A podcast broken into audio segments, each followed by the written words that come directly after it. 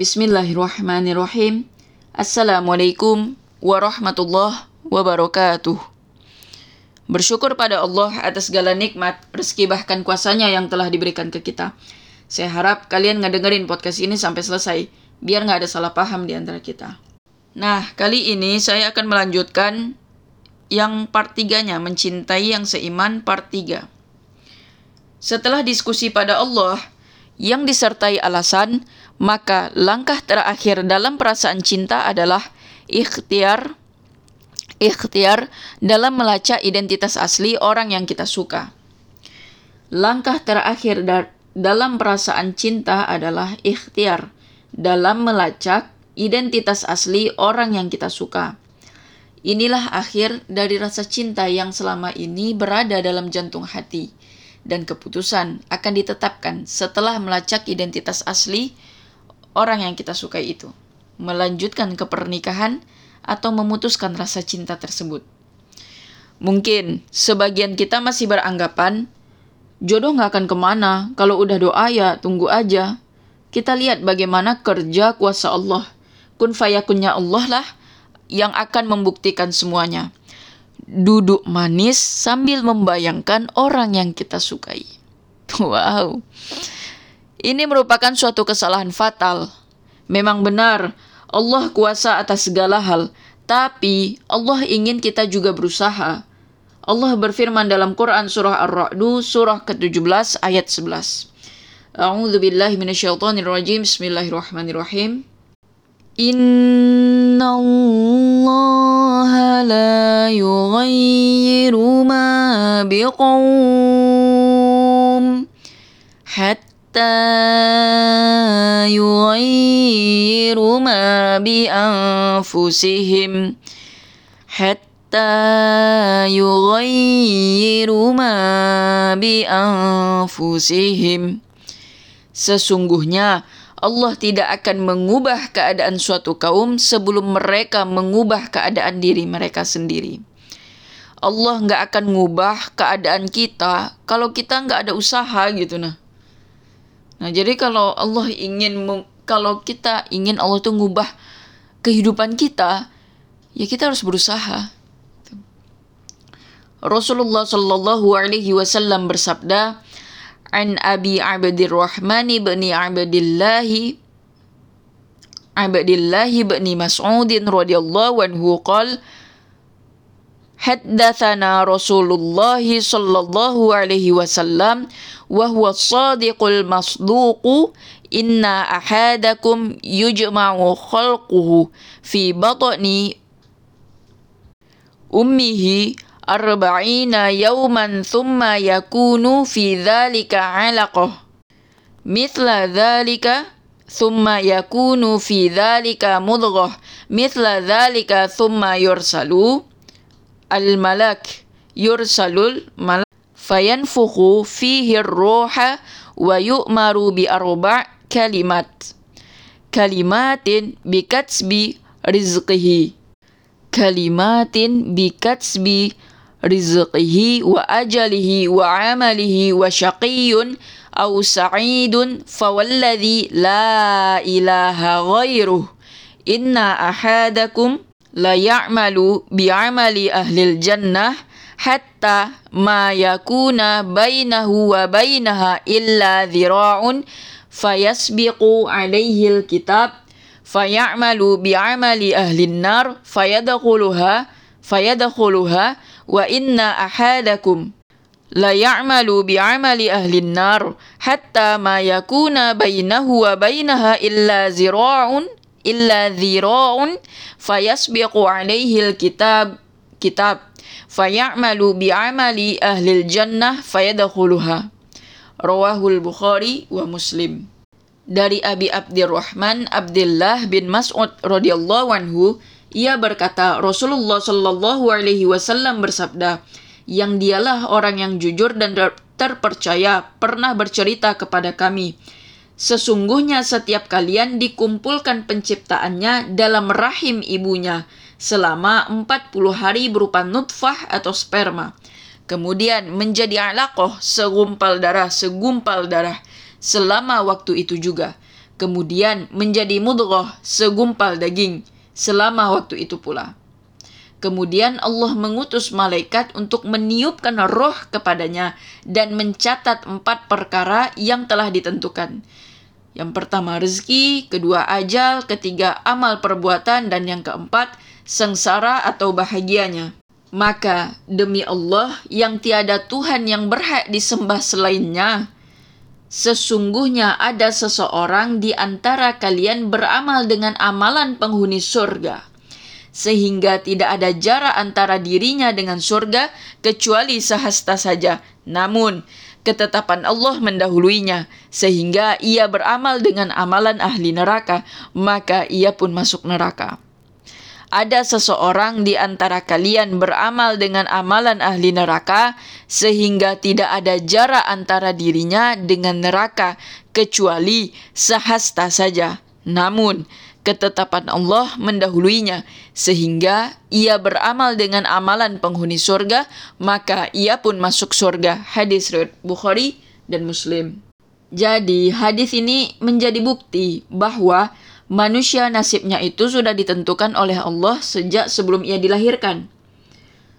Walaupun setiap manusia telah ditentukan nasibnya, bukan berarti kita diam merenung menunggu nasib tanpa berusaha dan ikhtiar. Manusia tetap berkewajiban berusaha sebab keberhasilan tidak datang dengan sendirinya. Ingat, keberhasilan tidak datang dengan sendirinya. Jangan sekali-kali menjadikan takdir sebagai alasan malas berusaha dan berbuat kejahatan. Contohnya, kan banyak tuh ya. Kamu kenapa berzina? Ah, namanya juga takdir. Mana ada kayak gitu? Uh, kenapa kamu nggak uh, sekolah nggak kuliah. Hmm, takdir malas. Mana ada kayak gitu? Nggak ada ya. Ini keberhasilan tidak datang dengan sendirinya. Manusia telah ditentukan nasibnya tapi bukan berarti itu kita diam merenung mematung menunggu nasib tanpa berusaha dan ikhtiar. Enggak gitu.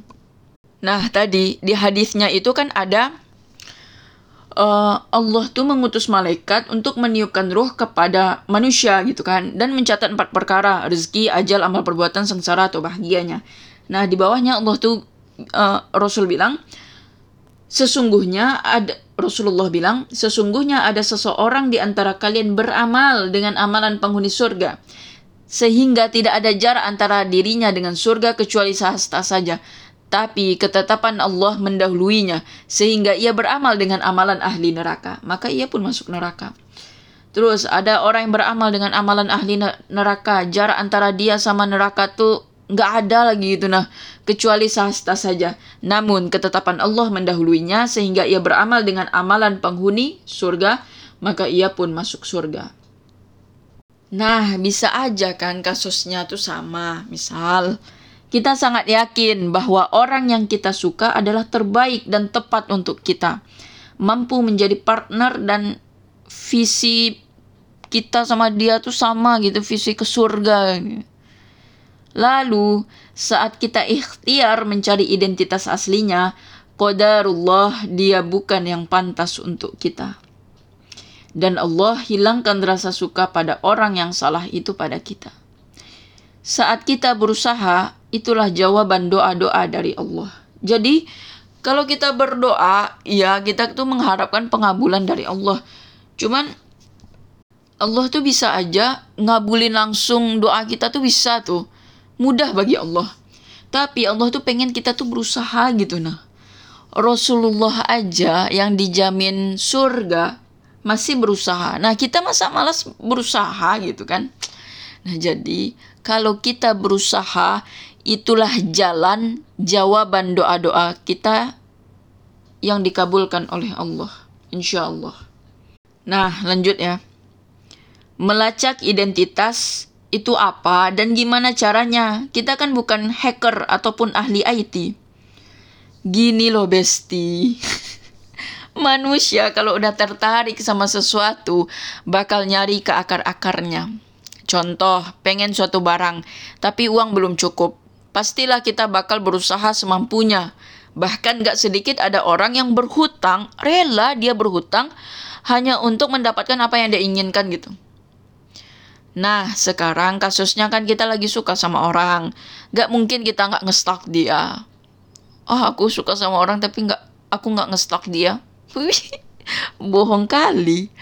Pastilah, walaupun gak sampai mendalam, pastilah ada satu atau dua lah gitu kan. Pasti kita pengen tahu aktivitas dan kegiatan dia apa. Dan sampai ke ranah yang sangat dalam. Sampai tahu masa lalunya. Foto dia masa kecil, keluarganya. Wah. Nah, untuk melacak identitas asli orang yang kita suka, nggak perlu jadi hacker ataupun ahli IT. Cukup gunakan ketakwaan pada Allah, ingin mencari kebenaran, dan berusaha bertanya pada orang-orang terdekat ataupun ya kita cari sendiri gitu. Maksud cari sendiri tuh ya misalkan lewat sosial medianya gitu. Jadi nggak ada perantara manusia gitu. Ada yang dengan perantara manusia ada juga yang tidak dengan perantara manusia yaitu kita sendiri. Nah bagaimana si dia yang kita suka itu? Dengan syarat harus syarat ya. Dengan syarat jangan sampai ketahuan dan jangan sampai memakai perasaan Nah, itu. Ingat ya, kalau kita mau mencari kebenaran, kita mencari kebenaran pakai perasaan. Nah, mencari kebenaran sulitnya sama dengan menghadapi kebenaran. Kadang perasaan membuat keputusan yang sudah dibuat dengan matang itu hancur seketika hanya karena perasaan itulah. Nah, apalagi di media sosial biasanya jiwa stalking manusia tuh lebih dari hacker gitu nah. Insya Allah nah saya sarankan jangan melacak identitas dengan bertanya ke keluarga atau orang terdekat yang suka menyembunyikan sesuatu gitu nah. Karena keluarga mana sih yang rela anggota keluarganya dijelein di hadapan orang teman mana yang rela temannya dijelekkan di hadapan orang. Mereka mungkin berpikir seperti itu. Tapi kalau kita mau cari kebenaran, carilah kebenaran itu ke orang yang benar gitu. Gini loh, ya bersyukur kalau kita suka sama orang yang keluarga atau orang terdekatnya, temannya, sahabatnya, saudaranya itu ngasih tahu keburukan si dia itu ke kita agar orang lain itu nggak ketipu sama muslihatnya. Iya kalau mereka tuh un keluarga atau orang terdekatnya tuh menyelamatkan manusia lain. Kalau nggak gimana? Ya nak beres gitu kan. Bisa contoh ya, contoh ya. Uh, Bu, si Fulan itu gimana? Si Fulanah itu gimana? Wah, anak saya baik, anak saya pintar. Oh, itu teman saya. Teman saya tuh alimnya, uh, masya Allah gitu. Tapi kalau kita tanya lagi ke orang lain, si fulan atau fulana itu gimana? Ih, jangan lagi. Dia tuh jahat, egois. Nah, kan bing bimbang kan, bingung gitu. Nah, ambigu. Mana nih benar, mana yang salah gitu. Nah, percayalah. Yang kata saya tadi gitu nah mencari kebenaran adalah hal yang sulit tapi bukan hal mustahil. Semangat ya. Jadi ya usahakan carilah misalkan mau dengan orang lain ya carilah narasumber yang benar gitu. Maksud benar tuh tidak menutup nutupi kalau ditutup tutupi nggak terbuka payah juga gitu. Nah nah itu Nah sekarang apa aja sih yang harus kita tahu dari dia? Kan ngelacak nih apa aja nih? Apa NPW NPWP-nya terus nomor KTP terus password sosial media media sosialnya. Nah, enggak gitu. Itu bukan melacak namanya itu emang mau jadi hacker gitu. Gini yang harus kita tahu dari dia yang pertama pemahaman tauhid. Nah contoh pemahaman tauhid dia itu menganggap Allah ada di mana gitu kan ada yang bilang Allah itu berada di arash Terus ada yang bilang Allah itu di mana-mana, ada yang bilang Allah itu di hati. Nah, kalau kita misalkan nanya, ini si dia nih menganggap Allah itu ada di mana ya? Terus kalau narasumber yang kalian temui itu bilang, oh dia menganggap Allah itu ada di arash. Oh dia menganggap Allah itu berada di mana mana. Oh dia menganggap Allah itu ada di hati. Oke. Okay. Allah subhanahu wa Allah Subhanahu wa taala telah berfirman dalam Quran surah Toha surah ke-20 ayat 5. Bismillahirrahmanirrahim. Ar-Rahmanu 'alal 'arsy yaitu yang maha pengasih yang bersemayam di atas arash. Lalu dilanjutkan pada ayat pada ayat 6-nya Bismillahirrahmanirrahim. Lahu ma fis samawati wa ma fil ard bainahuma wa ma tahta thara Miliknya lah apa yang ada di langit, apa yang ada di bumi, apa yang ada di antara keduanya, dan apa yang ada di bawah tanah. Nah, ia bersyukur kalau kita suka sama orang dan kita tahu orang itu menganggap Allah berada di atas arash. Tapi kalau misalkan kita tahu dia itu kan Allah di, di atas arash bersemayam di arash. Terus dia bilang kita tahu bahwa pemikirannya tuh kayak gini. Kalau Allah di arash atau bersemayam di atas arash berarti Allah membutuhkan tempat dong. Na'udzubillah thumma na'udzubillah min dalik bertaubatlah sebenar-benar taubat kalau kita menemukan kalau kita kita sendiri berpemikiran seperti itu ya. Kenapa Allah itu tidak bertempat, Allah tidak membutuhkan siapa pun. Ingat ya, Allah itu ada sebelum kata itu ada. Jadi sangat merugi, menyedihkan dan merupakan pemikiran bodoh kalau ada orang yang mengatakan Allah itu butuh tempat, Allah itu butuh sesuatu. Enggak ya, Allah tidak butuh apa pun, siapa pun. Karena Allah maha berdiri sendiri, Allah tidak serupa dengan makhluknya. Dan Allah kuasa atas segala sesuatu. Nah itu. Terus yang kedua, pemahaman hukum-hukum Islam. Bagaimana dia memahami Al-Quran, hadis, ijma, kesepakatan ulama gitu.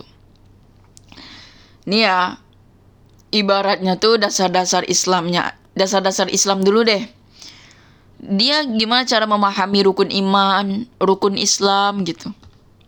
Terus wudhu gimana? Ingat, kalau saat kita lacak identitas dia, terus maaf ya, naudzubillahnya dia tidak tahu rukun wudhu, maksudnya tuh tidak bisa menjelaskan, terus keteteran, kelabakan, rukun iman rukun Islam pun dia berantakan eh, mending udah gitu setidaknya kita menemukan kebenaran kalau dasar dari Islam saja dasar ajaran Islam aja dia nggak tahu dia masih itu menjadi PR dia ya untuk apa gitu ingat menikah bukan merekrut murid, tapi menikah menyatukan visi misi di antara kedua belah pihak dan mencetak generasi-generasi terbaik.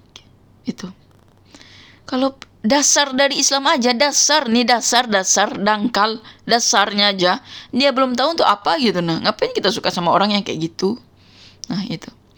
Terus yang ketiga, apa aja yang harus kita lacak? Bagaimana dia menghadapi perbedaan pendapat terkhususnya empat madhab Hanafi, Maliki, Hambali, Syafi'i. Gak usahlah jauh-jauh dari madhab. Kalau dia misalkan lagi rapat atau ya bermusyawarah lah. Terus dia nih kayak ego, egois gitu, pendapatnya pengen dibenarkan gitu, padahal pendapatnya itu mudorot. Nah, sedangkan pendapat orang lain itu menimbulkan maslahat, menimbulkan manfaat, tapi dia tidak rela pendapatnya itu disingkirkan gitu. Jadi egois pokoknya pendapat saya ya pendapat saya gitu maksudnya harus direalisasikan. Dan tidak mau menghargai pendapat orang lain kan ini susah gitu. Nah, misalkan untuk yang madhab yang uh, misalkan gini, kurban.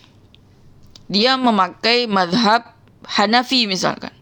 Terus ada temannya, teman dekatnya memakai madhab Syafi'i. Dia bilang, ah jangan madhab Syafi'i lah, pakai aja Hanafi. Bagus ini Hanafi. Udah nggak usah pakai yang Syafi'i lah gitu ini berarti tidak menghargai gitu. Kita boleh beda pendapat. Ingat ya, di dalam Islam tidak ada aliran-aliran, tapi perbedaan-perbedaan gitu, perbedaan-perbedaan pendapat gitu nah. Kalau nggak bisa menghargai pendapat ya untuk apa gitu. Itu lebih parah lagi nih nggak bisa menghargai pendapat. Khawatirnya ntar kita nikah sama dia. Terus karena ya intinya kita tuh memaksakan lah terus nikah sama dia. Pas kalian beda pendapat kita beda pendapat sama suami atau istri kita nanti dia nggak bisa mentolerir dia nggak mau menghargai gitu. Kan nggak bagus juga gitu. Terus yang keempat implementasi syariat dalam kehidupan sehari-hari bagaimana dia menerapkan syariat Islam dalam kehidupan dia da dari awal bangun sampai tidur lagi gitu. Allah Subhanahu wa taala telah berfirman dalam Quran surah Al-Baqarah surah kedua ayat 208. Bismillahirrahmanirrahim. يا أيها الذين آمنوا ادخلوا في السلم كافة ولا تتبعوا خطوات الشيطان. خطوات الشيطان. innahu lakum maduhum mubin Wahai orang-orang yang beriman, masuklah ke dalam Islam secara kafah, secara keseluruhan, dan janganlah kamu ikuti langkah-langkah setan, sungguh ia musuh yang nyata bagimu.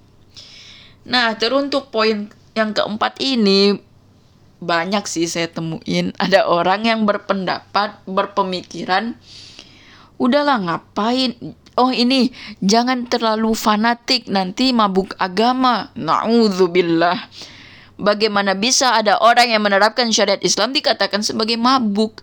Ini ya, kalau kalian tahu orang yang kalian suka berpemikiran kayak gitu, yang mengatakan orang yang mengimplementasikan syariat adalah orang yang mabuk agama, orang yang berlebih-lebihan, senang saya tinggalin aja.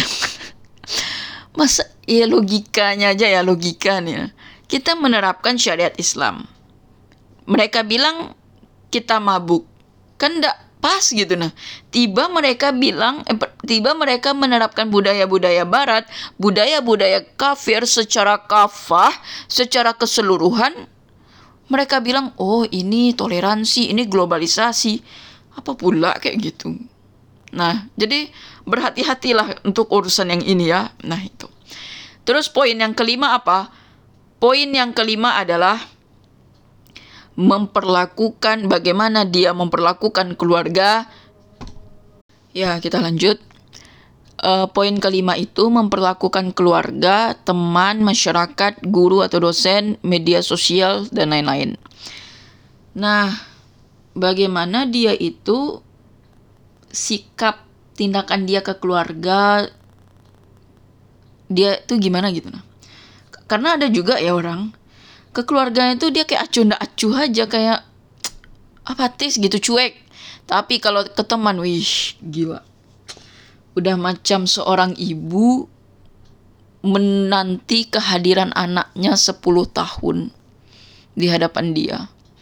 Artinya ketemannya tuh kayak klop banget gitu udah kayak keluarga padahal mereka tuh bukan keluarga gitu tapi sedangkan ke keluarga dia dia kayak marahin keluarganya, cuekin keluarganya, ngomong kasar, ini, itu. Kan tidak pas ya. Terus bagaimana kehidupan dia di masyarakatnya, ya minimal di lingkungan sekitar lah. Bagus nggak? Tapi kalau kita tahu dia merokok, menzolimi orang lain, narkoba, minum minuman keras, ah, janganlah gitu.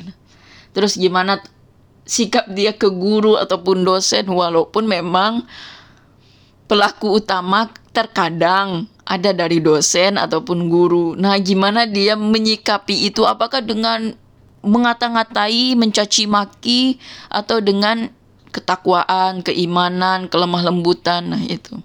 Nah, media sosial. Ini enak juga yang masalah medsos nih. Lihat apa aja yang dia follow, terus following dia tuh siapa-siapa aja, gimana postingan-postingannya baik nggak, meningkatkan keimanan tidak gitu. Nah, baiknya itu menurut dia atau menurut Al-Quran dan hadis itu yang perlu diperhatikan. Karena kan mencintai itu jangan sampai kita melegalkan yang haram gitu. Karena banyak orang yang sedang jatuh cinta, terus dia tahu orang yang dia sukai itu, yang dia cintai itu melakukan keburukan, karena dia sudah fanatik buta, karena dia sudah, ya ibaratnya tuh kasarnya menyembah lah kan. Karena suka banget nih. Nggak ada dia tegur, kayak biasa aja gitu. Dan nggak ada dia kayak meninggalkan perasaan cintanya itu ke orang yang salah kan bahaya kan Nah, itu. Yang keenam, bagaimana dia menyelesaikan masalah, solusi dari mana yang dia ambil gitu. Nah, itu. Kalau solusi yang dia ambil dari hukum-hukum manusia, pemikiran-pemikiran Albert Einstein, terus Van Vollenhoven, terus ya pokoknya orang-orang barat lah ya gini loh, kalau menurut saya pribadi ya, saya pribadi nih, saya nggak mau uh, mencari solusi dari yang manusia gitu. Kalaupun ada, paling itu satu atau dua lah. Karena kalau akal sudah berhadapan dengan syariat, itu bakal beda banget gitu. Nah jadi saya kalau saya pribadi ya suka sama orang ya saya pengen orang yang saya suka itu mencari solusi dari syariat Islam ya saya ulangi. Ya jadi saya misalkan suka sama orang terus saya lacak identitas aslinya. Tapi kalau solusi yang dia ambil itu lebih mengarah memprioritaskan pemahaman manusia ya saya nggak mau gitu. Karena kalau kita mengambil ya manusia kan nggak ada yang sempurna ya. Dan juga masalah kita sama manusia lain tuh beda gitu nah ya pemikiran kita sama orang lain tuh beda gitu. Nah, tapi kalau kita mengambil solusi dari hukum Islam, hukum Islam itu universal sifatnya, berlaku untuk umum dan kapan pun. Nah, itu. Enaknya, indahnya Islam itu hukum-hukumnya tidak kuno. Kenapa? Karena dijaga dan dibuat oleh Allah. Kalau kita mencari hukum, eh maksudnya mencari solusi dari hukum Allah, hukum Islam, insya Allah keimanan kita tuh bertambah. Solusi yang kita dapatkan itu bakal menjadikan kita lebih dewasa gitu nah. Bakal menjadikan kita lebih dekat ke Allah. Ya, beribadah ke Allah, terus mempelajari ilmu Islam, ajaran Islam gitu nah. Nah, itu. Tapi kalau yang poin keenam nih bebas sih gimana kalian aja gitu. Terus yang kedua, eh yang ketujuh. Yang ketujuh, bagaimana diskusi dia. Nyambung nggak? Satu atau dua kasus nggak nyambung itu nggak masalah. Tapi kalau udah banyak kasus, kita ngomong sama dia, terus nggak nyambung. Untuk apa gitu, buang-buang waktu gitu. Serius, saya kalau diskusi sama orang terus dia nggak nyambung ya saya kesal juga. Buang-buang waktu, serius. Nah. Jadi kalian tanyalah ke orang lain gitu ke ke orang terdekatnya gitu ya si dia tuh kalau diskusi gimana sih nyambung atau enggak benar atau enggak gitu itu yang perlu nah masalah diskusi ini jangan sampai kalian mencari masalah baru dengan mencoba berdiskusi sama orang yang kalian suka. Jangan ya. Entah di entah di part 2 atau part 1 tuh. Saya bilang cinta itu cinta itu mahalkan harga diri, muliakan kehormatan. Mudahkan mahar, raih kemenangan mengenal tanpa menyentuh, menyapa tanpa chattingan atau komunikasi, menyapa tanpa chattingan atau komunikasi, menjaga tanpa berdekatan. Nah, itu. Niatkan karena Allah, berjuang dengan ibadah, bertekad menjaga diri, akad pemersatu surga tempat akhir. Kita akan memperjuangkan cinta, bukan merampasnya. Jadi untuk poin ketujuh, diskusi ini jangan kalian diskusi sama dia tapi tanya ke orang lain atau kalian mencari sendiri gitu. Sempat aja kita diskusi sama orang yang kita suka. Nah, habis sudah. Jangan pernah meremehkan talbis iblis. Posisinya kita lagi suka sama dia, terus kita dekat-dekatan sama dia. Nah, itulah kenapa munculnya perzinahan itu itu. Ingat ya zina nggak hanya zina badan, ada zina yang lain juga. Nah jadi melacak identitas bisa kita tanpa bertanya ke orangnya langsung gitu ya. Jadi jangan sampai kita mau lacak orang ya, tapi kita nanya ke orang lain. Eh nanya ke orang yang bersangkutan. Contoh, ya aku tuh suka lo sama kamu. Kan sesuai syariat Islam Eh, nggak uh, boleh deket-deketan. Nah, tapi aku tuh pengen tahu identitas asli kamu gimana. Ya jangan kayak gitu ya, jangan bodoh kali itu jangan nah. Nah, jadi kayak gitu. Itu tujuh poin apa yang harus kita lacak identitasnya. Bukan NPWP-nya ya, bukan password email, sosial media sosialnya bukan ya. Cuman yang lebih urgent, lebih penting itu. Nah, bagi saya pribadi, yang pas, yang mantap, yang awal adalah mencari identitasnya itu bagaimana dia pemahaman dia tentang dasar-dasar Islam. Kalau saya ya, tapi terserahlah kalau kalian. Saya tuh iya kalau dasar Islam aja dia nggak tahu untuk apa gitu nah apa yang akan terjadi gitu Terus juga hal yang paling penting adalah tahu diri gitu. Jangan sampai kita adalah orang yang masih jauh dalam mengimplementasikan syariat, tapi malah mau pasangan yang implementasi syariat kan belum pas. Takutnya gini nah, uh, kita orang yang belum rajin tahajud, pengen dapat orang yang tahajudnya tuh, ih tiap hari gitu kan, rajin tahajudnya. Takutnya kalau kita nggak ada mas nggak ada masalah suka sama dia. Cuman kalau kita memaksakan untuk berhubungan rumah tangga dengan dia mampu nggak kita kalau kita nggak mampu jangan ya jangan main-main ya jadi sebelum mencintai orang lain cintai dulu diri kita sebelum mengetahui orang lain ketahui dulu diri kita mampu nggak kita bersama orang yang ilmu agamanya lebih tinggi dari kita? Mampu nggak kita? Itu dulu. Nah, perlu diperhatikan saat melacak identitas asli orang yang kita sukai, orang yang kita cintai, dan orang yang kita suka cinta itu benar-benar menjalankan syariat, Bersyukurlah pada Allah karena Allah telah arahkan kita untuk mencintai yang benar dan tanya pada diri sendiri yang saya katakan tadi. Apakah mampu kita hidup bersama dengan orang yang menjalankan syariat secara kafah? Kita mampu nggak? Jangan memaksakan diri demi perasaan. Jangan. Jangan memaksakan diri demi perasaan. Nah itu.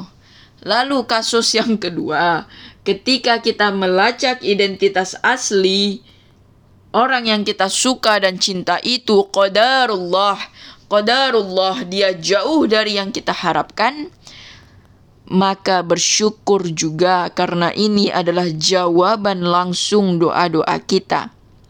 Dan Allah memberitahu bahwa orang yang kita suka tidak pantas untuk kita gitu nah. Ya bisa aja kan. Dulu tuh kita berdoa ya Allah, aku suka sama dia. Kalau dia memang yang terbaik untukku, tolong beritahu, eh, tolong persatukan kami dalam akad pernikahan. Tapi jika bukan yang terbaik untukku, tolong beritahu aku alasannya ya Allah. Amin. Nah, inilah alasannya. Dia buruk. Di depan, di masyarakat dia, ih, rancak bana, elok bana, alim bana. Tapi di rumahnya dia hina keluarganya. Di lingkungan pertemanan dia caci maki temannya. Kan enggak pas gitu, enggak beres gitu. Nah, untuk kasus kedua ini kita suka sama orang terus kita lacak identitas aslinya tapi beda jauh lah kan? Lebih parah dia tuh. Jadi kan udah tahu identitas aslinya maka kuatkan mental dan hati untuk meninggalkan rasa cinta kita darinya. Kuatkan mental dan hati untuk meninggalkan rasa cinta kita darinya maka dari itu, saat melacak identitas, jangan sampai menggunakan perasaan. Terkadang, perasaan membuat keputusan yang sudah dibuat menjadi hancur. Gunakan rasa yakin pada Allah demi mencari kebenaran dan berdoa agar bisa menghadapi kebenaran. Ingat, Gunakan rasa yakin kepada Allah demi mencari kebenaran dan berdoa agar bisa menghadapi kebenaran. Jika itu dilakukan, insya Allah tidak ada kekecewaan dalam diri. Ya, kalaupun ada itu nggak terlalu membekas dalam hati gitu nah. Jadi, stalk kita itu, stalk ya, stalking. Lacak identitas itu bukan buat membayangkan atau mengetahui seberapa istimewanya dia di hati tapi untuk mencari kebenaran. Karena kan kita misalkan suka sama orang, biasanya ya, suka sama orang, terus pengen tahu lah aktivitas dia. Kita, wih, dia nih ikut ini, ikut itu, wih, bagus sekali lah suka aku. Nah, jangan kayak gitu. Kita tuh ngestak dia tuh harus punya tujuan gitu nah. Yaitu mencari kebenaran. Dan ketahuilah, mencari kebenaran dengan menghadapi kebenaran sulitnya sama. Untuk itu, lacaklah identitas si dia tanpa ada rasa cinta menggebu-gebu tapi rasa harapan mencari kebenaran. Setelah itu, tentukan melanjutkan ke pernikahan atau memutuskan rasa cinta itu. Tapi ingat juga, walaupun kita udah serak sama dia, bukan berarti orang itu adalah yang tercatat dalam lauhul mahfud sebagai suami atau istri kita. Walaupun kita udah serak sama dia nih ya, sikap kita gini, sikap dia gitu, terus kita rasa kita mampu sama dia. Nah, jangan kayak pede bakal nikah sama dia tuh jangan ya. Karena belum tentu, bukan berarti. Ya belum tentu aja kita tuh tercatat dalam lauhul mahfuz sama dia tuh sebagai suami atau istri. Belum tentu gitu. Jadi, kalau belum halal, selama akad belum terucap, jangan terlalu mencintai. Selama akad belum terucap, belum ada kalimat saya terima nikahnya, qabil tu nikahaha. Nah, kalau kalimat itu belum ada, biasa aja gitu. Saya lagi ya. Walaupun kita udah serak sama dia, bukan berarti orang itu adalah yang tercatat dalam lahul, mahf lahul mahfuz sebagai suami atau istri kita. Sebagai suami atau istri kita. Oke. Okay. Nah, ini lagi. Melacak identitas bukan ranah ta'aruf ya. Walaupun sebenarnya dalam proses ta'aruf dan jelang pernikahan juga bisa melacak identitas. Tapi pembahasan yang saya sampaikan adalah part 1, 2, 3 itu bagaimana sikap seorang muslim ketika jatuh cinta. Belum ada niat untuk menikah. Baru rasa-rasa gitu nah, rasa suka. Nah, ya ginilah untuk materi ini yang mencintai seiman itu sekedar mencari kebenaran lah, mencari mencari kebenaran apakah orang yang kita suka itu emang orang benar atau atau orang yang salah gitu. Nah, jadi pelacakan identitas ini perlu agar kita nggak tertipu. Ini ya, pelacakan identitas itu perlu agar kita tidak mudah ditipu oleh manusia. Dan juga melacak identitas jangan sampai menggunakan perasaan dan jangan sampai ketahuan. Main bersih lah. Nah, intinya itulah. Baiklah, sekian dari saya. Maaf jika ada kelebihan atau kekurangan kata kekasaran penyampaian sesungguhnya kelebihan datang dari Allah Subhanahu wa taala kekurangan datang dari diri saya sendiri. Tayyib, syukran ala husni timamikun. Assalamualaikum warahmatullahi wabarakatuh.